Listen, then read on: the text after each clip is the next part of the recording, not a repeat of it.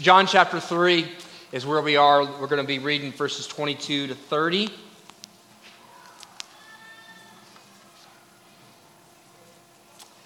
Hear God's word. After this, Jesus and his disciples went into the Judean countryside, and he remained there with them and was baptizing. John was also baptizing in Aenon near Salim because water was plentiful there and people were coming and being baptized, for John had not yet been put in prison. Now, a discussion arose between some of John's disciples and a Jew over purification. They came to John and said to him, Rabbi, he who was with you, speaking of Jesus, across the Jordan, to whom you bore witness, look, he is baptizing, and all are going to him. John answered, A person cannot receive even one thing unless it is given him from heaven. You yourselves bear witness that I said, I am not the Christ, but I have been sent before him. The one who has the bride is the bridegroom. The friend of the bridegroom who stands and hears him rejoices greatly at the bridegroom's voice. Therefore, this joy of mine is now complete. He must increase, but I must decrease. This ends the reading of God's word. Praise be to God.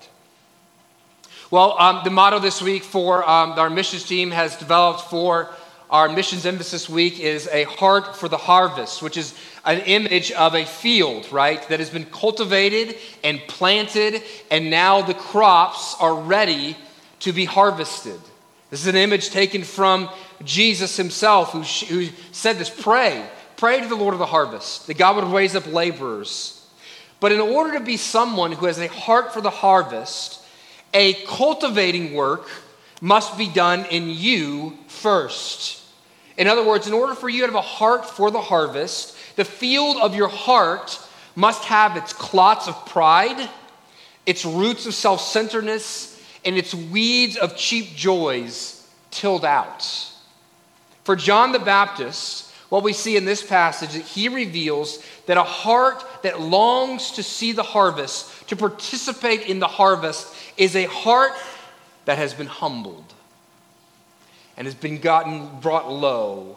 In this passage, John the Baptist's disciples, just to give you some context here, in those first couple verses, what's happening is John the Baptist's disciples see that all many of John's followers are no longer following him, but have now gone to follow Jesus and they're concerned about this. And in the midst of this conversation about purification, we're not really entirely sure what that's about. But for some reason, out of that conversation comes this agitation for these disciples of John to go to, to, to John and say, John, what's the deal? Everybody's abandoning you, and they're now following that guy that you pointed to at the Jordan. And what is John's response? He must increase I must decrease. He must increase. I must decrease. I want you to understand this. This is the key point. If you don't get anything else this morning, here's the main thing I want to drive home this morning that a heart for the harvest is a heart that is willing to become nothing, to become less. In other words, a heart that is for the harvest is a heart that is humble and quieted and brought low. St. Augustine, when asked about the three great virtues of the Christian life, had this to say The great virtues of the Christian life is humility, humility, humility. The definition of humility, there's many ways one can define it, but one way is by the Roman Catholic and medieval um, mystic Bernard of Clairvaux, who said this Humility is that virtue by which a man recognizes his own unworthiness because he has actually come to know himself. But the idea of humility in our day is anathema to us. Think about, you see, humility is not even necessarily just considered old fashioned, it's considered to be unhealthy. We are about what? Self esteem and self actualization and self care. It's about preserving and highlighting who? The self. But if life is about the self, then it can no longer be about the mission because the mission, Jesus tells us, requires dying to self highlighting and exalting Christ and serving the lost. If we want the Lord to use us in, in a powerful and mighty way in this generation, then we, might, we cannot ground our life in the common rule of this generation. And the common rule of this generation is it's about me. And if we're going to have any effect, to be fruitful and see God work in us and through us in might, in power, then we must put that aside. You see, a heart and a life that is centered on the self will never be centered on a gospel harvest. It will remain ineffectual. For God does not bless who? The proud, but He gives grace to the humble. And the whole length of, of Christian history exalts that that thinking. Hebrews 4 6 says that, right? He humbles the proud and gives grace to the humble. And Isaiah chapter 57, verse 15, the prophet there says, For thus the Holy One, who is high and lifted up, who inhabits eternity, whose name is holy, he says this. I dwell in the high and holy places. And we think that is indeed where God's supposed to dwell, in the high and the holy places. But where else does he dwell? In power and might and also with him who is contrite and is lowly in spirit, to revive the spirit of the lowly and to revive the heart of the contrite. In other words, if you want to experience resurrection and mighty power that brings about fruitfulness in gospel ministry, then you must get low. That's the place of blessing. Martin Luther, the 16th century reformer, once said, God created the world out of nothing and when I realize that I am nothing, perhaps God can create something out of me too. So it is with us. Right as, it is put elsewhere in the Gospels by Jesus himself, unless a grain of wheat falls into the earth and dies, it remains alone. But if it dies, it does what? It bears much fruit. You must die to self. That's a gospel phrase for humility. He must increase, I must decrease. And John is willing to become nothing because he has a gospel perspective that has made him humble. And John, his disciples come to him and say, John, aren't you agitated that all of your followers are now following something else, somebody else? And John gives the perspective of a humble man. And what are the three things? What are the perspectives of a humble man? They are threefold. The first is this this morning in verse 27, and that is he sees the foundation of life is grace. Verse 27. The disciples appear concerned about the glory of John's name. They're perhaps envious and jealous for John's success, but John has no such issues. And he says in verse 27 a person cannot receive even one thing, even one little thing, unless it is given to him from heaven. What's John saying here? What is the perspective and the way he views his life? He's saying, listen, all the ministry successes I've had, all of anything that I have, any provision, any good thing in life, all of it has come as a pure gift from God. The good hand of God is the reason I have any success in ministry or any a business or that my any of my kids walk with Jesus. The results are not ours, they are the Lord's. He's the one who gives, and therefore he's the one who can take away. And therefore it means it's all of grace. Think about the parable of the laborers that Jesus talks about in one of, in one of the gospel accounts. In the parables, he talks, he gives this strange illustration. He says there's one guy who shows up and he works 12 hours, and I pay him, you know, six denarii, let's say. And then the next guy comes and he works eight hours.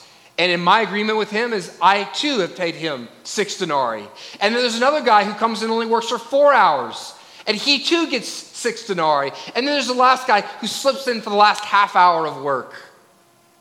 And he too gets six denarii. What's the point of the parable? It's not about what you have done, it's all about his grace. Do you see the, the world through the goggles of fairness or do you see the world through the glasses of God's grace? What makes us significant and gives us an okayness in this world is not the human popularity we gain, or not even the visible success, but all that we have is given to us by God, and praise the Lord, He gives grace in buckets full. And the implications for us for this is twofold. For twofold. All right, I meant to put these on the screen. I didn't give these to you on the screen, but here's what they are. This, the implications of this is twofold. First, therefore, because John knows it's all of grace, his pride and jealousy and sense of competition are quieted. In other words, John goes, the church down the street that's having much more success and fruitfulness, praise be to God. That's not, that's not my responsibility. I, he, he silences gospel competition in his heart. Pride makes one constantly agitated, striving, frustrated. And the disciples of John assume that John is going to be upset that he, disciples are leaving him and going to Jesus. But John understands what Paul understood. What Paul says in 1 Corinthians chapter 4 verse 7, what do you have that you did not receive? If then you received it, in other words, it's a gift, you didn't earn it. If you then received it, why do you boast as if you did not receive it? Everything good you've received in this world, whether it's financial responsibility, prosperity, or physical abilities, or, or, or, or, or great skills, all those things were given to you by God. You didn't earn them. You, you were not born, right, in the medieval time, medieval ages, somewhere on some side of some cliff in Mongolia. No. You have not, all the things that you have have been given to you by God. For John to grow frustrated, angry, unhappy with God for taking people away from his ministry would be to act as if it was all himself that drew those people to his ministry in the first place. But he understands it is, it is God who gave him that fruit. And so instead, his perspective is that God is in control and that God's sovereign grace can give and in God's sovereign grace, he can take away. So that's one implication. Second, when you see this, therefore, John displays a heart that is humbly content with the Lord's giving and the Lord's taking away. He's content. This is not bitter discontentment, eh, bitterness that, that he has here. Instead, it's actually a, a contentedness over the Lord's will and plan for his life. Bitter discontentment reveals a heart that is about myself, but is about my pride. And what are those things that you're discontent with the Lord about? And there are many things that we could certainly, that we want to cry out to Him and say, Lord, I long for this to change. And it would be good to pray for Him to change those things. You have children that aren't walking with Jesus, and you want, you want a holy discontent, not a bitter discontent. A discontent that keeps going like the widow to his feet and going, Would you change my children? Would you redeem their heart and their lives? That's good. But John, though, displays that kind of discontent not the bitter kind that grows angry at God's will. John is content with the portion the Lord has assigned to him. And here's the question Are you? Do you recognize that you live continually under a banner of grace, that it's all a gift of God, and has that calmed and quieted you? I think a good example of this is in, in how this might actually set you free in life from a lot of your competition and your constant frustration and the way this is manifested, I think, most often in our lives, particularly since social media brought it in and, made this exponential, is this constant comparison game. Heard one pastor this week talk about a phrase that as he struggles with this idea of seeing the ministries of other pastors in, in, in, in, this world and in friends of his who are experiencing what he believes to be or sees as greater success in ministry, he said he's tempted to compare and despair but he said he's had to learn to say this simple truism over his life that is not your story. It's not your story. And this becomes incredibly difficult to swallow, doesn't it? When your friends that you thought weren't as good as parents as you, their kids walk with Jesus and yours don't. That's not my story. My children are struggling. I don't make as much money as I'd want to. My marriage is not as joyous as I would like, and there's not the intimacy that I long for. My church is only so so. It's not your story. He has given you the story that He's given you. The parent who has the easier kids than others. Isn't it hard? For those of you who look around, like you, we have all these young parents in the room, and you've got you find you've got the kid who never sleeps, ever, ever, ever. And you have that parent who's like your best friend, and their child came home from the hospital and hasn't woken up in three months. And, you're, like, and it's not your story. It's not your story. And a perspective that understands it's all of grace, it's all a gift of God, this perspective can actually calm and quiet your soul. It will protect you from bitterness and disappointment about what you have been given, that that is not your story, and you can be grateful about what God has given you in your story. Because you didn't deserve the good things He gave you in the first place. That's what grace is about. And So, a life motto of He must increase and I must decrease comes from recognizing that you had nothing and He gave you everything that you have. The gospel, we had nothing. We were dead in our trespasses and sins. We were running from Him, and He saved you. He saved you. And so you make your life about Him. Your eyes become about Him and His grace and His mercy upon your life, what He has done for you. This is what those who are humble have right at their forefront of their foundation of their perspective in life is look what he's done. In the annals of the Persian king Cyrus, some of you, you may know the, the King Cyrus, he, he's mentioned Isaiah, he ruled several hundred years before the birth of Christ. There's this story about a, a, a wife of a general of Cyrus's, and, then this wife was charged with, with treason and was condemned to die. And when her husband, this general, was told, he leaves the field quickly and he comes to Cyrus and he bursts into Cyrus's throne room at, at great threat potentially to his own life to have such audacity to burst into the throne room of the king, this emperor. And he threw himself on the floor and he cried out and he said, Oh, oh Lord, take my life instead of hers. Let me die in her place.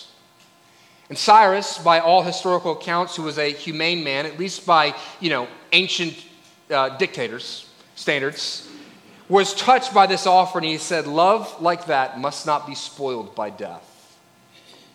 And then he gave the husband and the wife back to each other and he let the wife go free. And as they walked away, happily the husband said to his wife, Did you notice how kindly the king looked upon us and when he gave you the pardon? And his wife responded this way I had no eyes for the king. I saw only the man who was willing to die in my place. The humble heart comes from seeing the man who is willing to die in your place. It's all of grace. The grace of God gives way then, therefore, to the purpose of life, which is making much of the one who is willing to die for you. That's the second thing I want you to see. John has a humble heart because the perspective of his life is that the purpose of his life is Jesus. Verse 28, the second thing he says You yourselves, talking to his disciples, bear witness that I said, I am not the Christ, but I've been sent before him.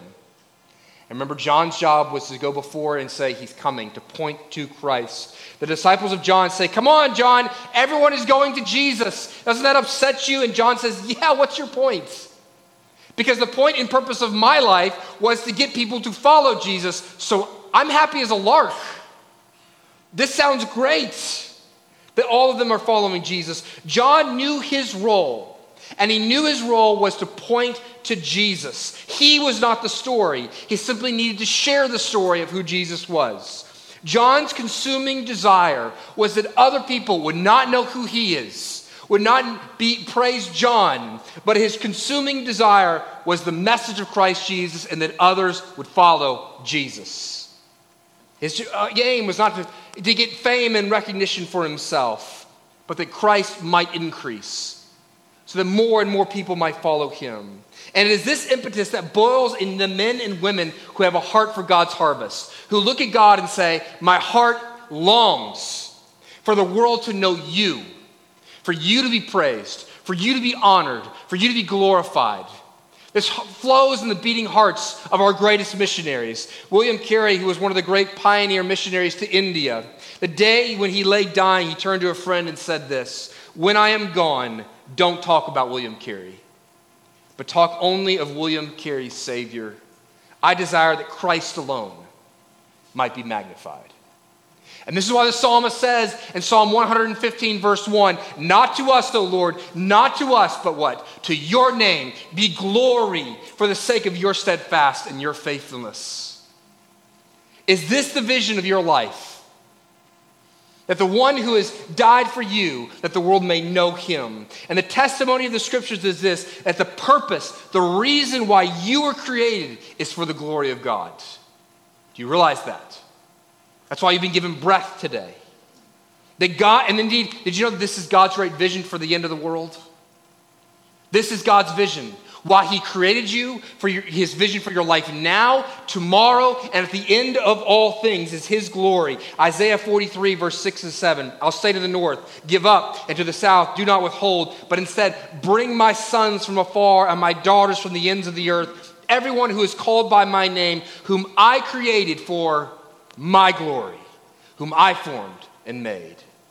And the ultimate vision of God and the ultimate hope of anyone who has seen God is that his glory would be made known to the ends of the earth. That's why it says in Habakkuk 2:14, "For the earth will be filled with the knowledge of the glory of the Lord as the waters cover the sea."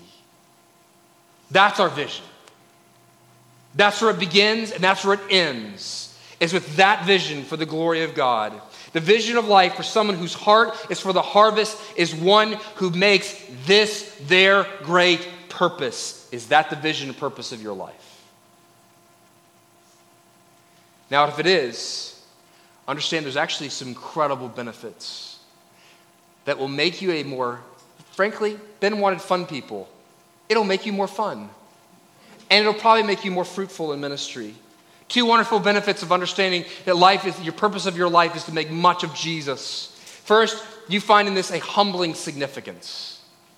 A humbling significance. John's role was significant. He wasn't a nobody, but he decided to become nothing. What did Jesus, how did Jesus describe John? Matthew 11, verse 11. Truly I tell you, among those born of women, no one greater than John the Baptist has appeared. And then he looks at his disciples and he says, And if you're in the kingdom of God, you're as great, if not greater than him.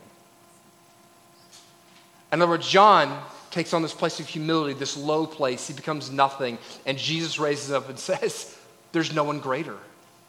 There's no one greater. If you want to be impressive in the world's eyes, then look to get money and fame and accolades and followers and accomplishments. If you want to be impressive in Jesus' eyes, become nothing like John the Baptist. Humility was not desired in the ancient world. It really wasn't. We, we, we like the idea of someone being humble. We don't want to be humble, but we like the idea of other people being humble. We want our leaders to be humble because who wants to follow a prideful jerk? But did you know this was actually something that was completely, it's the antithesis of what they believed in the ancient world. No one was supposed to be humble. That, that was, oh, that's like Oh, that would be terrible to be humbled until a certain man came along who said, I am in the very form of God, but I'm going to lay down that. He says this in Philippians 2. I will lay down that and take on flesh and take on the form of a servant, a servant who's willing to even die on a cross. Humility is not something simply that Jesus preached. Humility is something that he lived, and it's something that he is. He is humble. And that means and a calling us to humility is a calling to know Jesus himself. And a calling us to humility is a calling us into fulfilling our awesome purpose in this world. That when you are part of God's kingdom purposes, that, that is greater than you. What does the psalmist say? I'd rather be an usher in the house of God than a king here on earth. That to be small in the kingdom of God is greater than being an emperor in this world. It's humble significance. And then, second, I want you to see this. This will becomes the purpose of your life. When making him be known and not yourself, it will set you free. I think Weber talked about this actually when he talked about John 1 in, the, in evangelizing, when he, we first looked at John's life.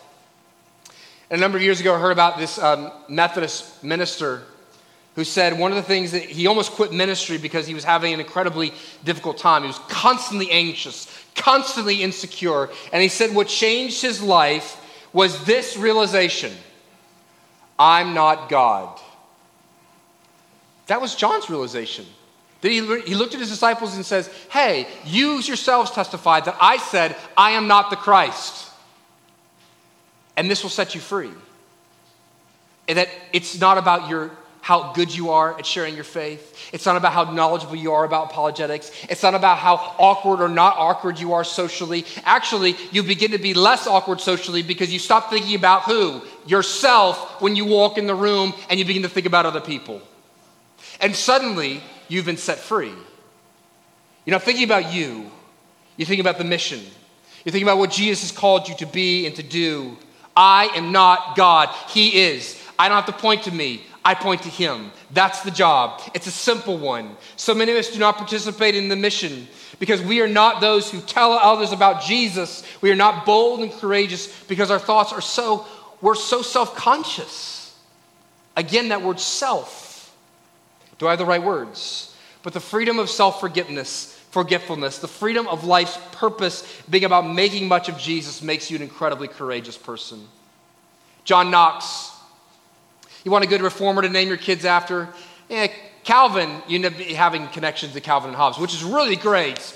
But then everyone thinks your kid's going to be trouble. But John Knox, that's a, mm, we like that name. Refor- uh, us Reformed folks, we name our kid Knox all the time. And, and, and, he, was, he, was the, he was the dude. John Knox, you guys ever heard of uh, Mary, Bloody Mary, is how she was referred to? And he was a Scottish reformer, and he has actually, one day, he was a counselor to the Queen who did not like him and did not like what he had to offer. But one day he was warned to not go into her chamber because she was in one of her ugliest and angriest of moods and that she might be dangerous. And John Knox responded this way Why should I be afraid of a queen when I've just spent four hours on my knees before the God of the universe? It has set him free. It set him free because Knox had bowed so low before the king who loved him and cared for him that he could stand in any social situation. That means you can go up to the prettiest girl in your school and tell her about Jesus. That's the kind of freedom and joy that John the Baptist felt the freedom to let go of himself and to make much of Jesus. And so, in seeing that we are nothing without the grace of God, that we are incredibly significant in our purpose in making much of God, there's one final place we have to get to in order to have a heart that is for the harvest, and that is the purpose of making much of Jesus results in the joy, a life of joy. The joy of life, it's this it's a wedding. The joining together of Christ in his bride. And this is the last perspective I want you to see this morning that John has. The joy of life is a wedding. John said this in verse 29 The one who has the bride is the bridegroom. The friend of the bridegroom who stands and hears him great rejoices greatly at the bridegroom's voice. Therefore, this joy of mine is now complete. What's going on here? John is using the image here. He's saying, I'm the groomsman. Jesus is the groom. I'm the groom's friend. I, am not the center of attention. My job, though, is simply to prepare things for the groom to show up and to meet his bride. In other words, John the Baptist is saying, I'm the best man. That's my role. I'm a groomsman. And it would be utterly ridiculous to make the wedding about myself. Isn't there like those shows that talk about bridezillas? But sometimes in those shows, you also see the fact that there's uh, bridesmaidzillas. And would you ever been to a wedding, a family wedding, in which there's a lot of this kind of bizarre, toxic behavior among family members, and somebody in the wedding party makes the whole weekend about them? And you want to go, that's not your job. Shut up and stand there and look cute. That's your job. John the Baptist is saying that my place is always second place, but what a place to be the friend of the bridegroom. There's a star in this party, and it's not me. I'm not paying for the wedding. He is. I'm not the one marrying the bride. He is. I'll tell you what, the people who have the best time at weddings are always groomsmen, aren't they? They didn't pay for it. They don't feel any compulsion to clean up afterwards. Their job is simply to carry the groom there. That's it. That's their job, and so they have a great time. Here's, here's what I want you to see, though the joy of what we get to be involved in. That means the church, what we are about, is we are not about politics or ultimately morals, but we're about romance. The romance of Christ and his bride. The romance of God is the worthy sacrifice of our egos and the greatest delight of our heart if you actually see what we get to be a part of. We are not getting, giving up anything, but we're gaining everything to be a part of this wedding party. The eternal romance of what God is doing in this world through the gospel is that Jesus came down into the brothel of this world and he has gathered up for him a bride. And we, so we can walk into the dark places of this world, whether the brothel looks glamorous and glitzy of the rich in America or it looks like the slum in Cuba. And we get to say, Your groom is coming. And he has died for you. And he has bought you for himself. And so John saw himself simply as the friend of the bridegroom. And so John defines success of his mission not in terms of being celebrated, but in terms of the groom meeting and marrying his bride. And so if John can help more people get to Jesus, then he says, My joy is complete. My joy is complete. Some of you like to play matchmaker. You're always scanning the room and friends of yours and fam, single people, and you're going, I want her and him to get together and it just tickles your it just like it just does something in some of you to put people together. But john is saying that's what i get to do. I get to point people to jesus and i get to match them to christ their groom. And a heart for the harvest of god comes when we stop thinking about ourselves and we simply are fully fixed on being a part of god's wedding day. In other words our joy becomes the joy of jesus meeting his bride his bride, the bride of Christ, her meeting her Savior and her husband, and that's where the fullness of joy comes from. The joy of playing matchmaker, of telling other people about Jesus, not about how great you are, but how beautiful and wonderful He is. Is this the vision and purpose of your life? Is this the greatest joy and delight of your life? I was reminded of this this weekend. Kate and I, over winter break, over the last couple days, we went on a, a guys' trip together. And yesterday, at the kind of the, as the end of our guys' trip, I'm going to three stories, two, three stories I'm going to tell you to close this morning about what I realized. We, we went to a Florida Gator basketball game yesterday. And so I was back on the campus where I went to school. And God, God did some incredible things in my heart while I was there. I have three profound memories that I want to share with you that connect to this. One, so, the greatest joys of my life. My junior year, my second semester junior year, my father, who was also a pastor, took a sabbatical. And years and years of serving a large church, he found that he just he was disconnected from the lost. And so all, all he wanted to do, he, he didn't really want a white paper, get a doctorate. What he wanted to do was to share his faith. And so he too had also been to University of Florida. And so during my junior year, my second semester, my dad took a sabbatical up near Gainesville, Florida, and he would come on the campus and he and I would get to go share the gospel together. What a cool experience.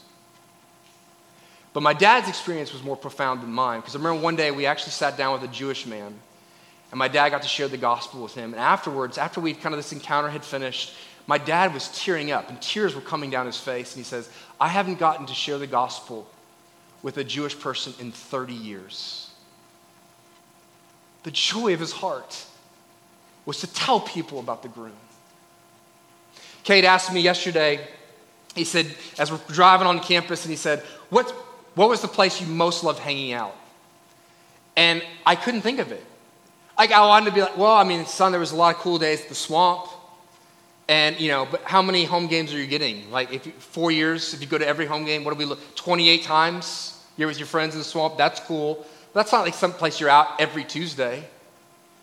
And it hit me yesterday in our, long, our drive back last night. The place that we walked through, he and I walked through at one point yesterday to get some food, was the Reitz Student Union. And that was the place I loved the most.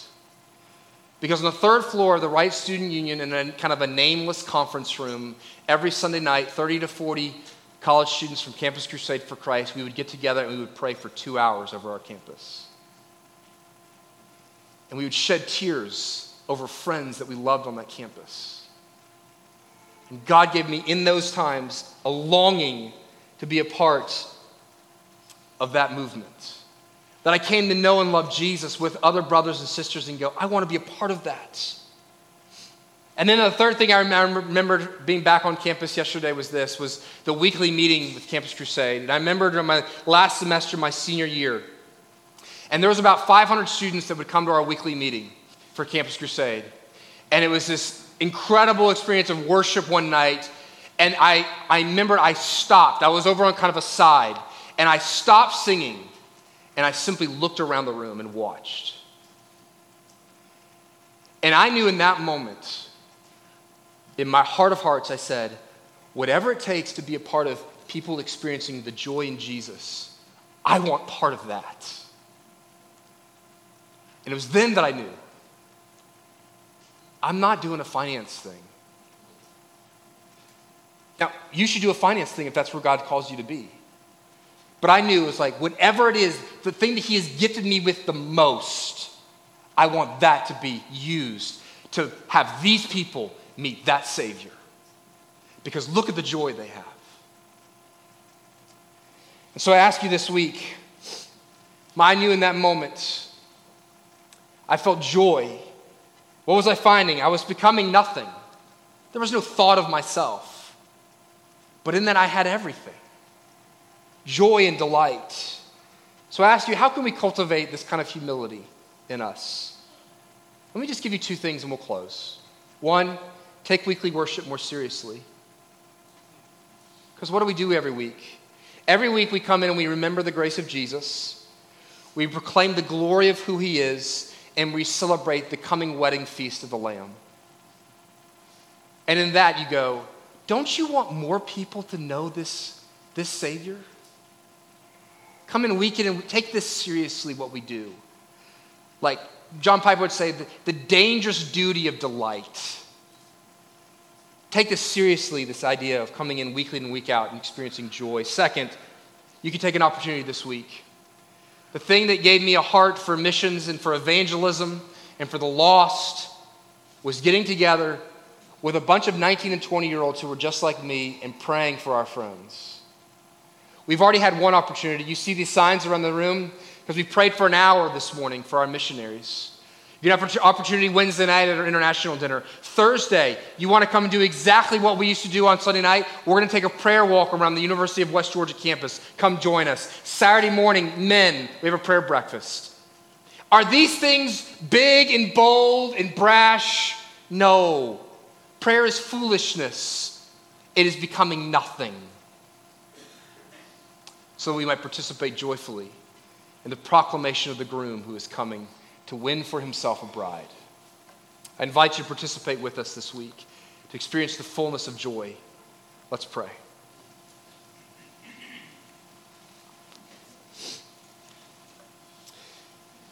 Heavenly Father, we thank you for one like John who went before us and pointed to Jesus and showed us how it's done.